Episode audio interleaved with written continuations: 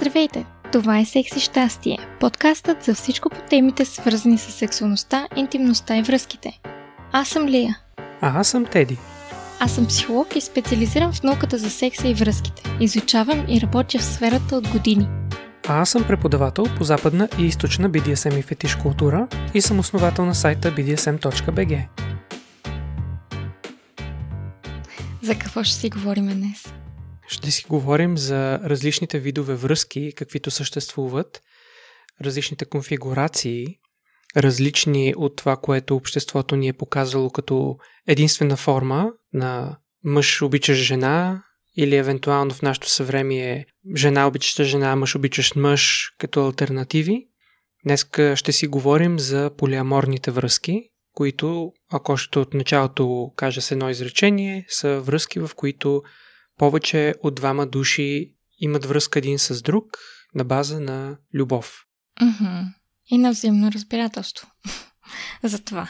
Много хора, може би, все още се чуят какво искаш да кажеш, какво означава това полиаморни връзки. И смятам, че е редно да дадеме контраст спрямо разбирането ни за връзки. Повечето хора си мислят, че единственият начин по който да имаш връзка, романтична връзка, е да бъдеш обвързан само с един човек, да се ожениш за него, да имаш деца само с него и да правиш секс само с него. Но реално погледнато капацитета за любов е по-голям и за това имаме така наречените полиаморни връзки. Да, попадал съм на коментари от хора, които казват, че в момента в който са открили, че полиаморията е нещо, което съществува и което е функциониращо, тогава са открили себе си и начина по който те могат да обичат. Защото има хора, които имат капацитета да обичат повече от един човек, по различен начин съобразен с конкретната връзка и осъзнаването, че обществото ни е вкарало с фуния в една кутийка за разбиране на връзките е жалко. Mm-hmm. Потискащо е, депресиращо е, води и до това много хора да не получат удовлетворение на своите нужди. На никого не му е чуждо това, че изпитваме привличане и към други хора, дори когато сме във връзка с някого. И това не е греховно, това не е вредно и опасно, когато имаме изградена култура как да работим с тези чувства. Немалко от нас сме запознати и с усещането за фрустрация, когато сме привлечени от някого, с когото не сме във връзка и искаме да имаме някакви отношения с тях, но не може. Често се очаква от нас да обичаме само един човек и да бъдем само с един човек. И сякаш нашия капацитет да обичаме повече хора изведнъж се изпарява. Не съм съгласен с това и ние го виждаме многократно в ежедневието, в филмите, наоколо, в нашите връзки, когато хората се влюбват в повече от един човек и в един момент трябва да избират този или онзи. И едва сега, в 21 век, започваме да говорим за възможността да обичаме много хора по едно и също време и за това, че всъщност лошо ли е това като въпрос. Според мен е, е много по-лошо, когато изпитваш любов към повече от един човек и трябва да я потискаш в себе си. Усещането в моите очи е като от несподелената любов. Колко е смазващо усещането, как те стяга корема и ти е болно. Това според мен е вредно за психиката. Mm-hmm. И вредно е също това, че обществото не ни е научило, когато имаме страст към повече от един човек, какво да правим. Как да общуваме по въпроса, как да намерим баланса помежду ни, как да се договорим, така че да е честно и справедливо за всички, да имаме разбиране към чувствата на другия и да намерим начин по който да работи това. Слава Богу, хората отдавна намират решения и в момента културата на полиамория е изключително богата с възможности за сформиране на много разнообразни връзки. И ще говорим за тях, но може би преди да навлезем в детайлите за полиаморията, е хубаво да коментираме това, че полиаморията не означава полигамия. Те са много различни и ми прави лошо впечатление, когато хората се опитват да подложат полиаморията на атака, когато всъщност говорят за полигамия. Когато става въпрос за полигамия, става въпрос за множество бракове между един мъж и много жени.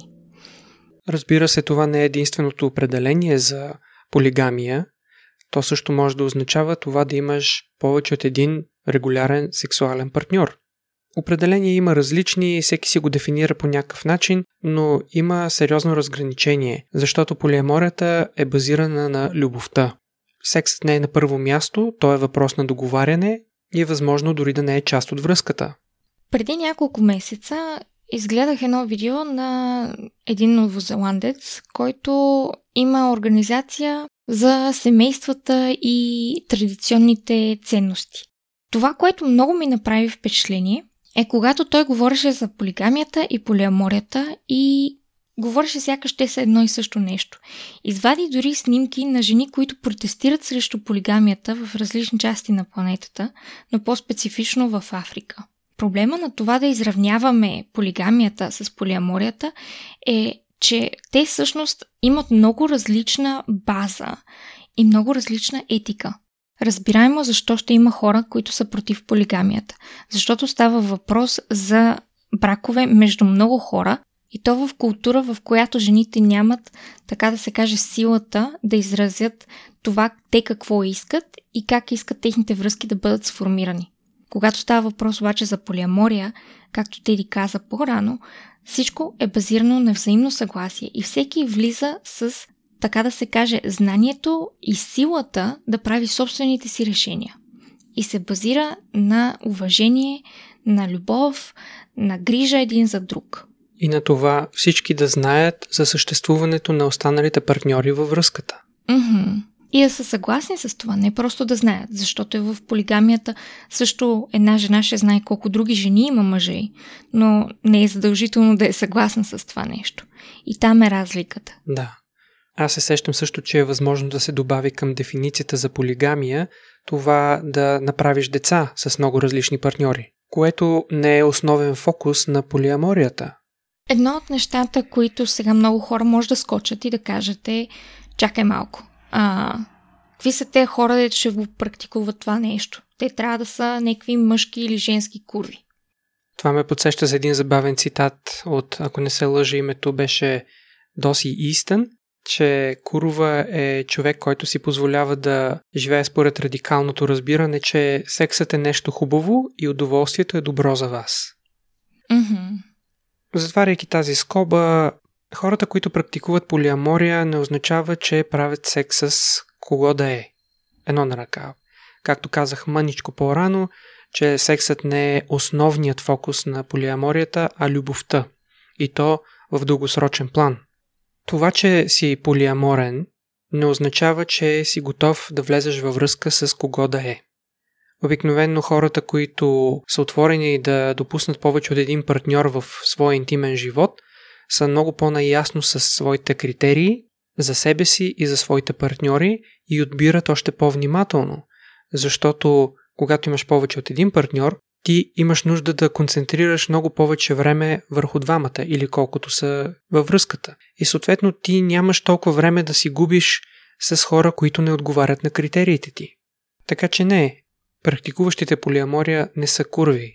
Пък и ако са, то тогава живеят според принципа на Доси Истън.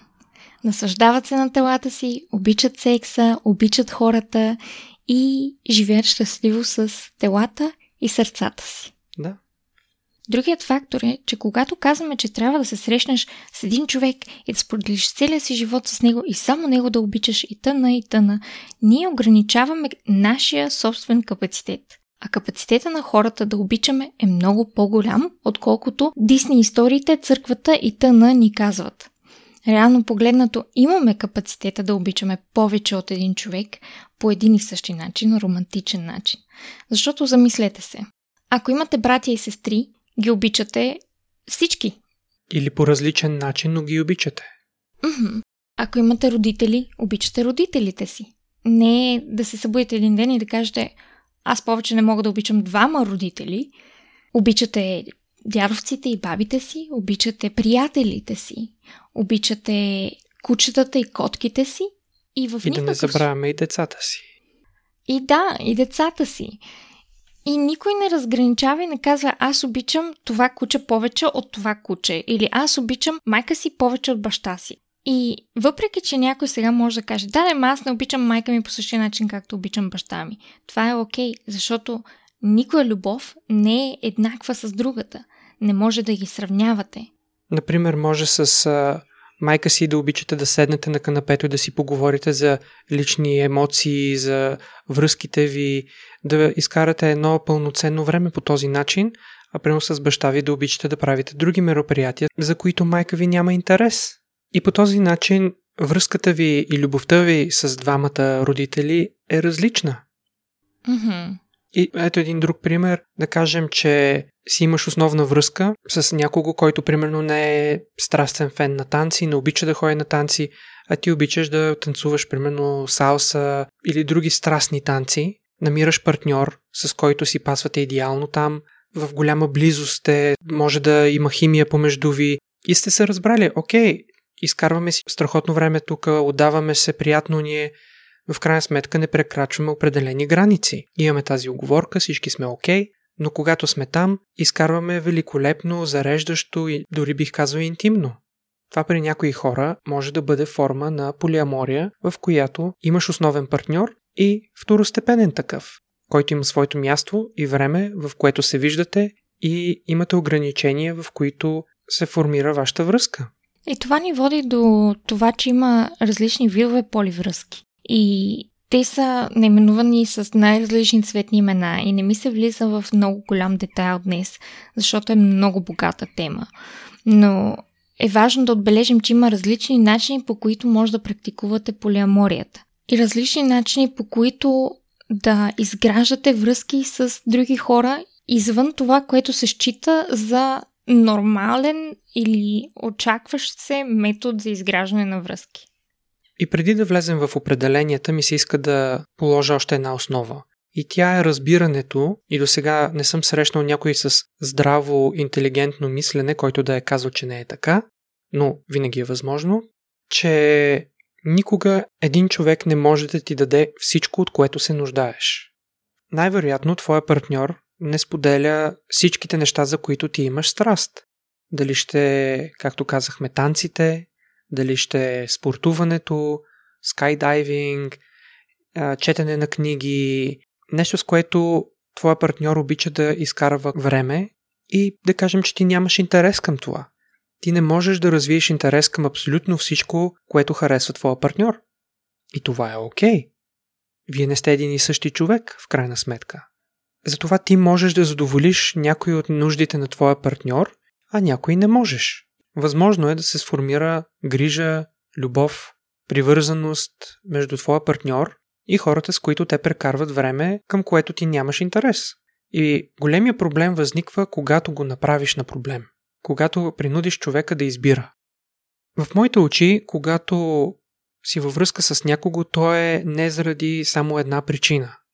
Не защото си хубав. Или не защото обичате да четете книги заедно или не защото правите хубав секс. Ако само върху това се базира любовта ви, то тя е сериозно застрашена от абсолютно всеки, който може да предложи още нещо. Съответно, това за мен не е крепка любов и връзка. Mm-hmm.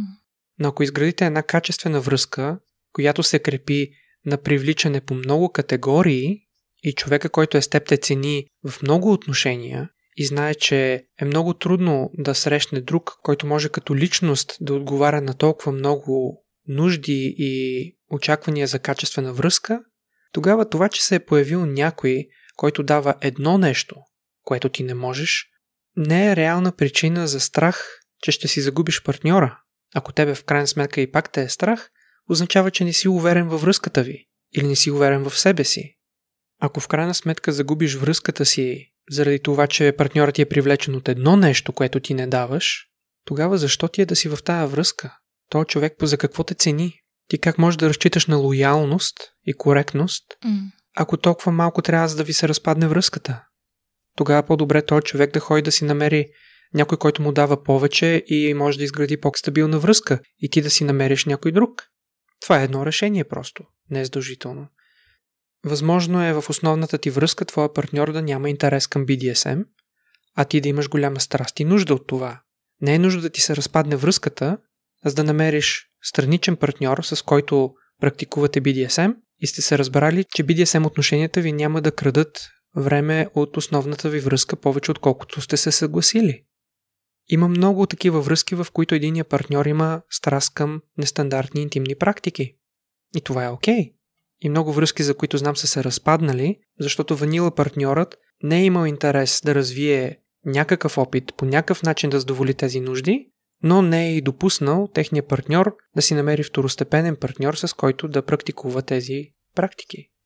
Знаеш и това идва от идеята, че един човек трябва да ти даде всичко и че ако той не може да ти го даде, то тогава връзката не си заслужава и за какво сме се взели.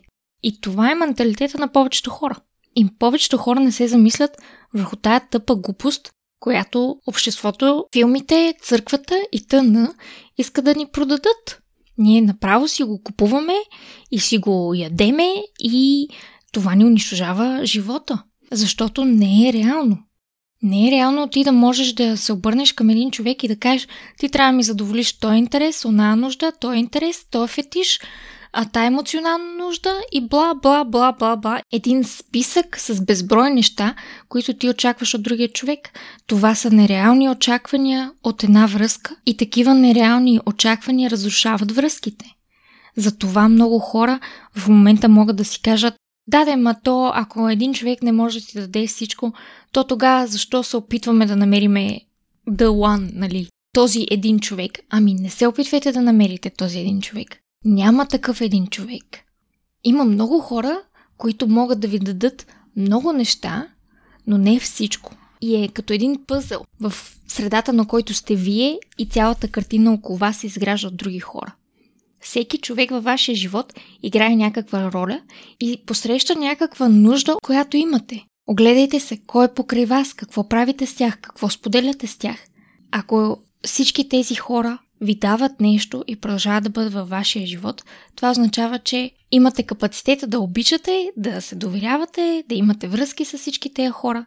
Защо това не е разбирането и за романтичните ни връзки? Така е напълно. И за това според мен е, е много вредна нагласата, че ако твоя партньор не може да задоволи всичките ти нужди, това, което не ти дава, ти трябва да го преглътнеш и да го оставиш неудовлетворено.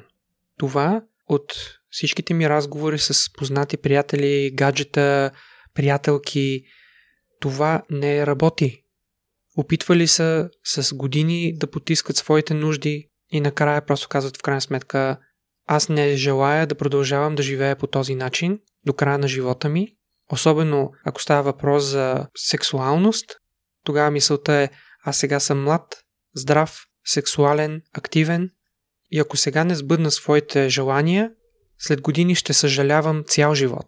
Mm-hmm. И просто връзките се разпадат. Разбира се, хората правим компромиси. Осъзнаваме, че не всичко можем да получим. Но това също си има лимит. И културата на полиамория отваря една много голяма врата, като ни дава решение как можем да се договорим с различните хора, с които имаме отношения, как да намерим баланса, как да няма ощетени или компромисите да са минимални от всички. Това, което от много малка знам за себе си и за това защо аз, например, не не мога да приема моногамната идеология е идеята за притежание. Моя приятел, моя приятелка и очакването, че след като те са твой приятел, приятелка, те нямат вече, така да се каже, властта над своето тяло и над своите чувства и че сякаш ти ги притежаваш или те теб те притежават и нямаш повече възможност да си друго, освен тяхната вещ, тяхното тяло, тяхната а, любов и така нататък. И за мен това е ограничаващо. Просто не мога да мисля за това, че моето тяло изведнъж става нечие друго. Че моите чувства изведнъж аз просто трябва да се откажа от всякакви други чувства и връзки, които имам, за да бъда само с този един човек.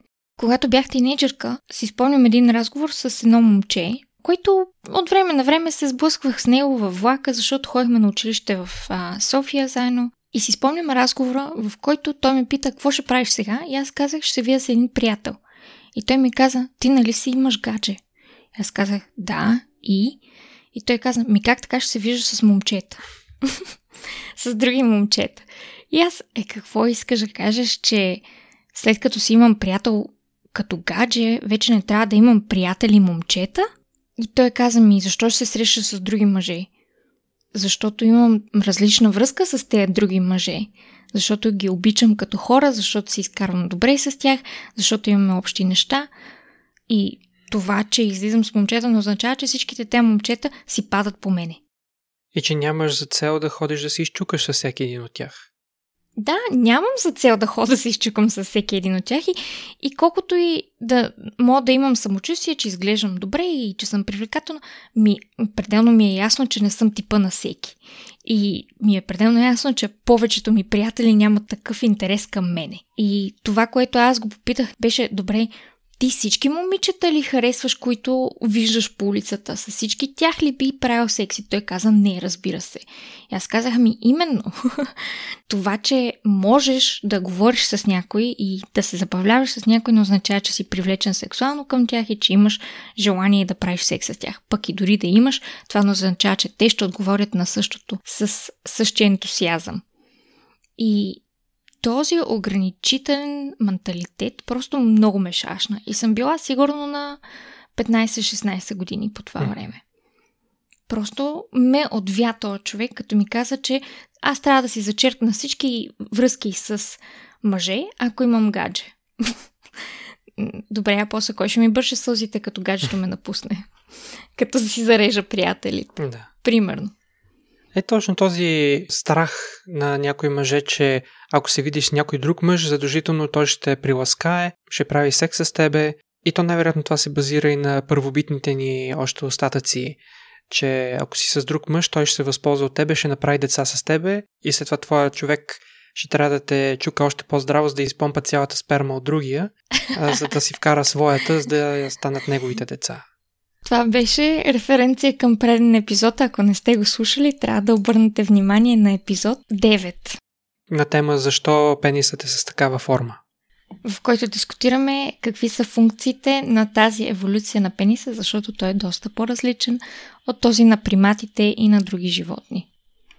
Но до някъде шегата на страна, това да допускаш странични партньори в основната ти връзка има някои сериозни ползи както го има и при животните, така и при хората, след няколко години във връзка на хората им доскочава. Губят интерес към секса, не го правят толкова често, чувстват го за монотипен и когато допуснеш разнообразие, дори за съвсем кратко, това води до освежаване на връзката, за подновяване на страстта, сексуалния заряд. Дори ако използваме принципа на първобитните ни импулси, че ако някой друг се е намесил във връзката ни, това ни кара да продуцираме повече сперма, с повече заряд да правим секс. То не е само заради това, но и този фактор го има. Mm-hmm. Някой би казал, че животните са само моногамни, но не са. Има такива изследвания, че при някои птички, за които се очаква, че са стрикно моногамни, женската лети по-бързо и по-напред от мъжкия, успява да се скрие зад някой храст, където чака друг мъжки и докато нейния мъжки я настигне, тя вече се е сношила с мъжкия в храста. Mm-hmm.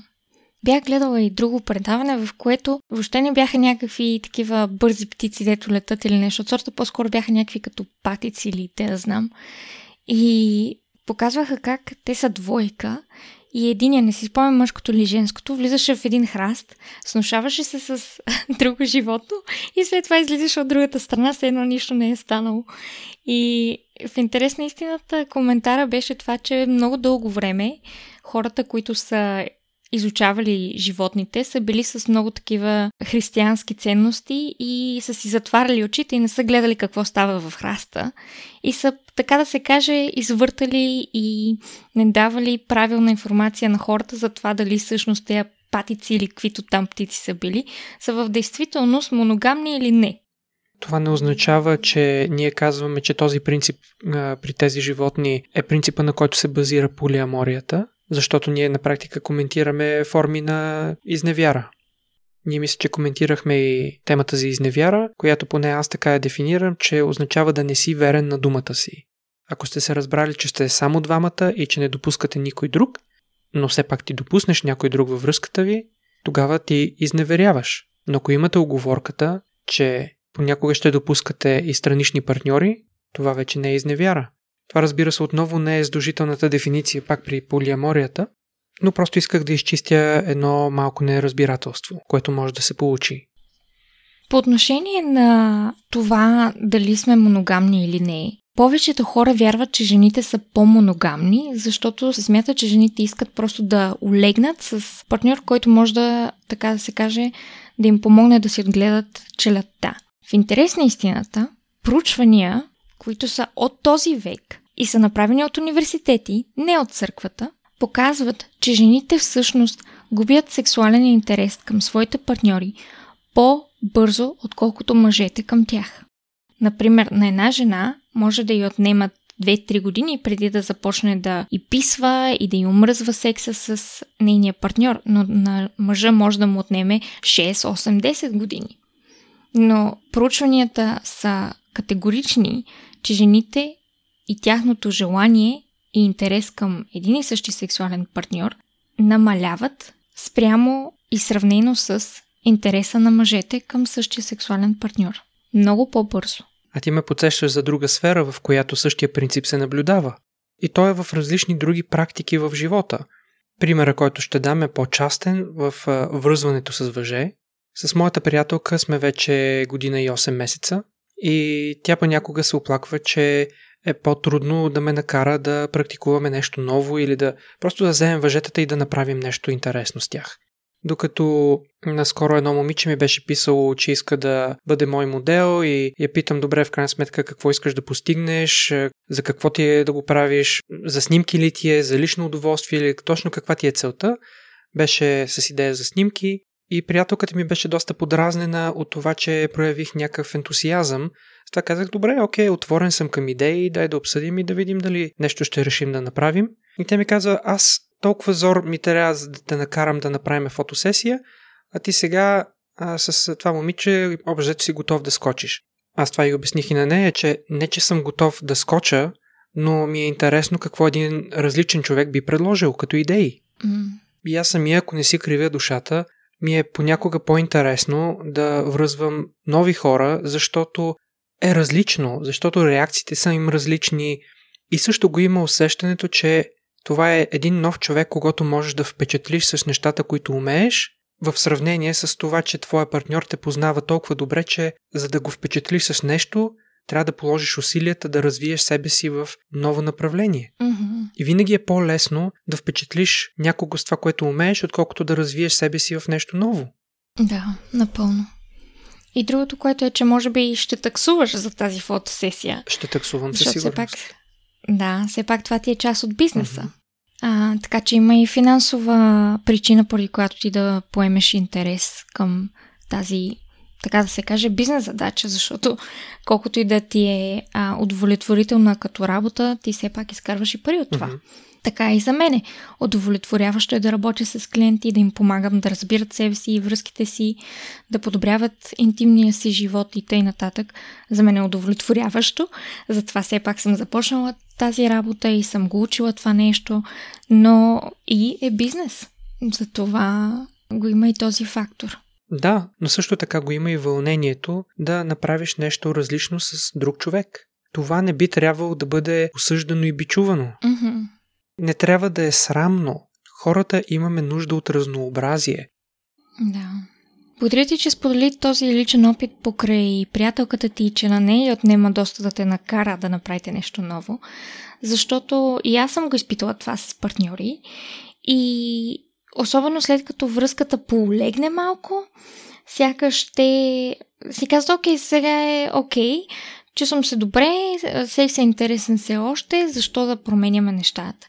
Докато аз съм човек, който обича новостите, обича да има тръпка и да съм стимулирана психически нон-стоп. И когато вкараш доста предсказуемост и нищо не се променя и човека е същия и не му се прави нищо ново и интересно, сякаш е обидно за мен дори, сякаш, хей, какво по отношение на моята сексуалност? Какво по отношение на моите сексуални нужди и интереси? Значи ти ако си задоволен с твоите, е окей, okay, обаче къде ти поставяш моите нужди? За теб не са ли важни моите нужди? И това ме ядосва и смятам, че е един вид неуважително към мене. Едва ли не, да, с тебе съм, хубав ни е секса и няма да променям нищо, защото мен ме устройва. Пък твоите нужди, оправи се. Да, нали, никой не ти го казва, но ако го чувства, ска ми да, не е много справедливичко, ама ако минава номера. Да. Ох. Окей, Теди, аз смятам, че може би трябва да приключиме с обобщение на митовете за полиаморията и да подчертаем най-важните неща. Да, защото самата тема е толкова голяма и те първо ще има да влизаме в детайли за видовете връзки, видовете договаряния, работата с ревност и несигурност. Много има да се говори и епизодът става много дълъг, затова нека за финал на този епизод да се концентрираме върху някои от митовете, които трябва да развенчаем. Първо, че полиаморията не е полигамия. Второ, полиаморията не е свинг. Не говоря за танците, а говоря за свинг културата, където, например, двойки отиват в свинг клуб, където се харесат с някоя друга двойка и или си разменят партньорите, или правят секс заедно в присъствие един на друг или отделно, но свинг културата накратко се базира най-вече върху сексуалните отношения, а вече дали ще се сформират приятелства, е, връзки от там нататък, това не е основният фокус на културата, доколкото аз я разбирам. Също така, полиаморията не е BDSM. Това, че си полиаморен, не означава, че практикуваш BDSM или обратното. Но двете култури са съвместими в една връзка. Mm-hmm. Можеш да имаш различни партньори, примерно единият ти партньор да е доминиращ, другият ти партньор да е подчинен. А ти ако си свич, си в различна роля, отново в интимни отношения с различните хора. Също така, полиаморията не подкрепя по никакъв начин изневярата. В полиаморията всички партньори е редно да знаят един за друг и да са съгласни за съществуването им. Също така, в полиаморията не всичко се върти около секса. Сексът е въпрос на договаряне. Възможно е и да няма секс в някои от интимните връзки. Друга област, в която има по-ограничено разбиране, е, че не всички хора са полиаморни, но и полиаморията не е за всеки един човек. Има хора, които не желаят, не се чувстват комфортно, нямат времето, нямат енергията да влагат любов и да развиват връзка с повече от един човек. И това е напълно окей. Okay. Всичко е въпрос на лично решение. Ако ти не си окей, okay, не го правиш. Но също така има много хора, за които полиаморията е решението за това да получат по-пълноценно удовлетворяване на техните интимни нужди. И двата варианта са напълно функциониращи. А има и един мит, че полиаморните хора не изпитват ревност и за това могат да си позволят да са във връзка с много други хора. Това не е истина. Всеки може да изпита ревност. Въпросът е как се справяме с нея. Имаме цял епизод на тема ревност в първият ни сезон, епизод 7. Така че ако се интересувате от тази тема на ревността, изслушайте този наш епизод. Така е, колкото повече партньори са включени във връзката, толкова по-сложно става за договаряне и за балансиране на емоциите. Но е въпрос на емоционална интелигентност, на желание и на истинска работа, за да успеем да поддържаме здравословни и щастливи връзки. Не само с един човек, но и с много хора. Друг мит е, че любовта и сексът са едно и също. Можеш да обичаш някого без да правите секс, с други думи платонична любов, например, а можеш да правиш секс и да ти е хубаво и да си сексуално задоволен, без да имате любов помежду ви. И отново трябва да кажа, че темата е изключително голяма и няма как да засегнем всички въпроси по нея.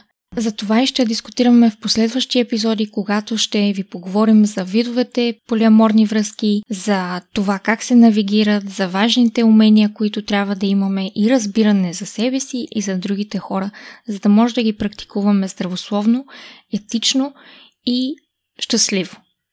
В този епизод имахме за цел просто да отворим вратата за разговор, да насочим вашето внимание да ви споделим, ако не сте се сблъсквали с тази информация, че полиаморията съществува, практикува се от много хора, особено в общества, които са по-развити от нашето. И се надяваме, че може би ще достигнем до някой от вас, които имат нужда от тази информация и че това е тяхното решение да ви дадем стимул, смелост да проучите въпроса повече, да потърсите информация и да видите как това може да работи за вас. Mm-hmm. Не сте сами, много сме. Просто трябва да се взаимонамерим. Да. И така, благодарим ви, че избрахте да прекарате време с нас отново и до скоро чуване. Благодарим. Чао, чао. Чао. Абонирайте се за нашия подкаст и ни последвайте в предпочитаните от вас мрежи, като потърсите секс и щастие на кирилица или вижте всичките ни линкове на multi.link наклонена черта секс и щастие.